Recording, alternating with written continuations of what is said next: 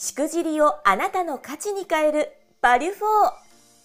この番組は誰かのしくじりを価値に変えるしくじり失敗にフォーカスを当てた音声チャンネルバリュフォーです。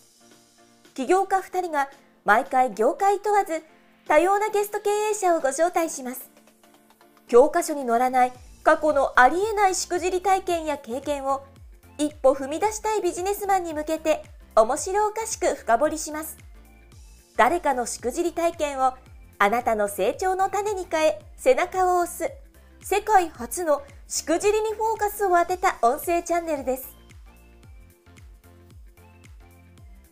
始まりましたね藤代さん。始まりましたね。よろしくお願いします。お願いします。さて今回からですね早速失敗体験しくじり体験ですね。バリュー4の話をしていこうと思いますがせっかくなのでゲスト経営者の前に我々のしくじり体験からまず話していきませんか？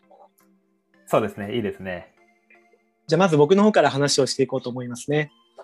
はい、お願いします。まあ僕はあの、えー、前回でもお話をしましたけども、もともと福祉大卒業でずっと現場にいた人間でもあったんですけども、うんうん、やっぱりあのゴリゴリの,、まあ、あの介護施設、まあ、今最近増えてますけども、まあ、当時であればなかなかね介護施設のイメージってこう暗いとか閉鎖的とかなんかそういったイメージがありますけども、そのあたり藤代さんも見たことありますか？聞いたことってありますかね？聞いたことはあるんですけど、やっぱり目の当たりにはしたことないですね。まあ確かにあの今最近ね、また介護施設のイメージ変わってきましたし、まあ個人的にもそういったね、あの全国の施設さんをレポートとか取材とかしてますので、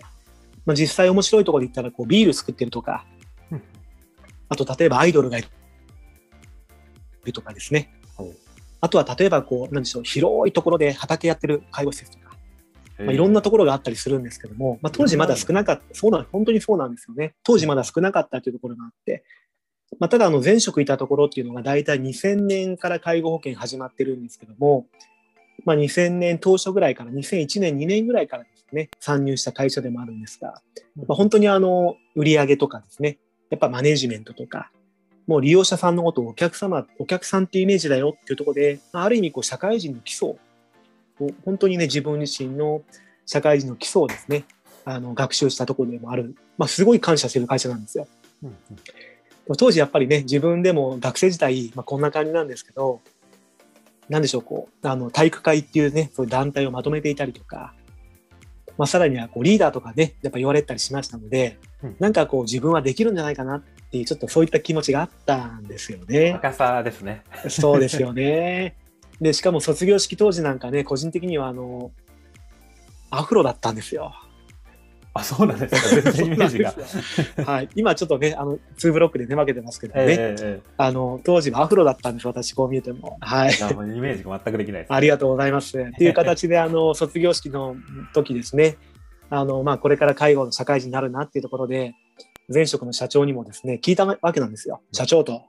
まあ、これから介護の仕事行きますけども、アフロでもいいですか？って。社長から言われましたよ。まずアフロとは何だと。いや、アフロっていうものは、もわもわした鳥の巣みたいなヘッドですと。いや、お前、お前がそれでいいならいいけど、でもそれが社会人として適切なのかっていうことを言われたときにですね、5秒間空白が生まれました。電話越しで。わかりましたと。あの、髪の毛は戻します。っていう形で、実はあの、え、入社する、入職する3日前、2日前ですかね。アフロから次元に戻して髪の毛を切ってそして社会人生活を送った、まあ、ある意味こうしくじりもどきというかですねしくじりにいろんなしくじりエピソードがあるんですけどもになるエピソードの入り口としてそういった話がありましたので、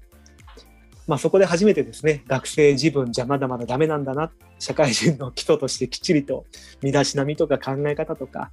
マインドセットしなきゃまずいんだなっていうことを感じた社会人1年生の1日目要は2日前の話、まあ、これをですね初回の私海老沢のしくじり体験しくじりトークバリフォーにしたいかなと思ってます。ありがとうございます。なかなか面白い体験で。ありがとうございます。いや、本当はでもね、あの、言われたのがですね、まあ、そのアフロでも、まあ、良かったかもしれませんけども、それだけでね、見た身だしなみでやっぱり言われるじゃないですか。社会人に。まあ、自分が良ければいいっていうところじゃなくて、結局その自分が入ることによって会社であったりチームであったりとか、またはそこを利用するお客さんのこうイメージとか変わってきたりしますので、まあ、そういったね、あの、いい意味でも悪い意味で意味でもですね、ゴールデンルーキーにならなくてよかったなとは思ってます。もう変なところで目立つところでしたね。そうですね。はい。まあ一応これを今回のですね、私、エビさんのバリュフォーにしたいかなと思ってます。ありがとうございます。この音声チャンネル「バリュフォーは 4U 手箱の提供でお送りしています次回の配信もお楽しみに